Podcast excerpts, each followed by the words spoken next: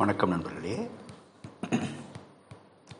இன்றைய என்னுடைய பேச்சில் நான் ராமாயணம் மகாபாரதம் மற்றும் மகாபாரதத்தில் காணப்படும் பகவத்கீதை இந்த மூன்றையை பற்றியும்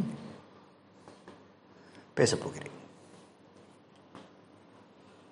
ராமாயணத்தில் காணப்படும் கேரக்டர்ஸ் சில பாத்திரங்கள் கதாபாத்திரங்கள். ஏற்கனவே நான் சொன்னேன் என்னுடைய என்னுடைய பேச்சில். அவைகளை ஆதாரமாக வைத்துக்கொண்டு தான் நம்முடைய சனாதன தர்மம் அமைக்கப்பட்டிருக்கும். ராமாயணம் சரி மகாபாரதமும் சரி பகவத்கீதையும் சரி. ஏனென்றால் சனாதன தர்மத்திற்கு ஒரு விதமான ஆதாரம் இருக்க வேண்டும் அல்லவா இந்த ஆதாரத்தை பற்றி நான் பலமுறை என்னுடைய பேச்சுக்களில் சொன்னேன். அதை உறுதிப்படுத்தத்தான் இந்த பேச்சு. ராமாயணத்தில் காணப்படும் சில பாத்திரங்களை எடுத்துக்கொள்வோம். ரெண்டு மூணு பாத்திரங்கள். சீதை முதல்ல. சீதையை பார்த்தீங்கன்னா ஒரு மனைவியானவள் எப் எவ்விதம் வாழ வேண்டும் என்பதற்கான ஒரு நல்லதொரு பாத்திரம். இன்றைக்கும் அந்த பாத்திரத்தை ஒரு உதாரணமாக வைத்துக்கொண்டு வாழ்ந்து கொண்டிருக்கிறார்கள். அடுத்தபடியாக ராமன். எப்படி ஒரு எவ்விதம் ஒரு அரசன் இருக்க வேண்டும்? ஐடியல் கிங் அப்படின்னு ஆங்கிலத்தில் சொல்வார்கள். இந்த காலத்தில் அரசர்கள்லாம் இல்லை. அமைப்புகள் மாறிக்கொண்டிருக்கின்றன. கவர்மெண்ட்டாக இருக்கிறது.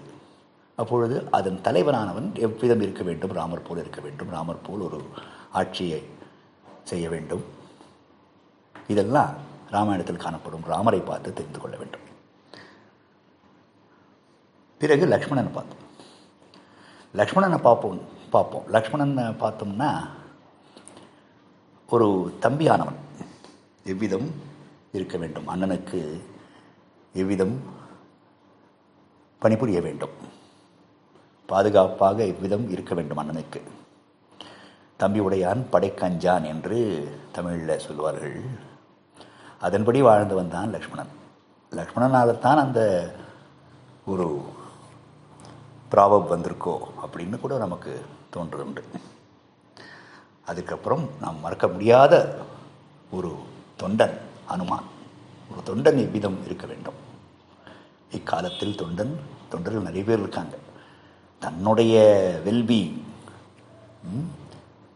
அதற்காக பாடுபடு பாடுபடுபவன் தொண்டன் அல்ல. தன்னுடைய முதலாளிக்காக பாடுபடுபவன் தன்னுடைய குருவுக்காக பாடுபடுபவன். தன்னுடைய தலைவனுக்காக பாடுபடுபவன். அவன்தான் தொண்டன். அனுமான் எப்படி வாழ்ந்தான்? தலைவனான ராமனுக்கு உதவி செய்து கொண்டு பக்தியோடு சேவித்து அப்படித்தானே வாழ்ந்தான்? ஆக தொண்டன் எப்படி இருக்க வேண்டும் என்பதற்கு அனுமான் ஒரு எடுத்துக்காட்டு. ஆக நான் ராமாயணத்தில் நான்கு பாத்திரங்களை கூறினேன். மகாபாரதத்தை பற்றி ஏற்கனவே சொன்னேன். தர்மராஜன் எப்படி வாழ்ந்தான்? கிருஷ்ணர் எல்லோருக்கும் அறிவு கொடுத்தார் பகவத்கீதை மூலமாக. பீஷ்மர் பிதாமகராக விளங்கி தர்மசாஸ்திரத்தை எடுத்துரைத்தவர் பீஷ்மர். விதுரர். விதுர நீதியில் கோட்பாடுகளையும் கொள்கைகளையும் பரப்பியவர் விதுரர். திருத்தராஷ்டனுக்கே போதித்தவர். அண்ணனுக்கே போதனை செய்தவர் விதுரர். ஆக இவாளெல்லாம் வந்து மகாபாரதத்தில் நாம் கடைபிடிக்க வேண்டிய ஆராய்ந்து பார்க்க வேண்டிய சில பாத்திரங்கள். அதற்கு அடு அடுத்தபடியாக பகவத்கீதையை பற்றி ஓரளவு ஏற்கனவே பகவத்கீதையை நான் அடியேன். சொற்பொழிவாக ஏழு மாதங்கள் நடத்தி முடித்தது உங்கள் எல்லோருக்கும் தெரியும். அதை சுருக்கமாக சொல்லணும்னா உபநிடங்களில் சொல்லப்பட்ட கருத்துக்கள்.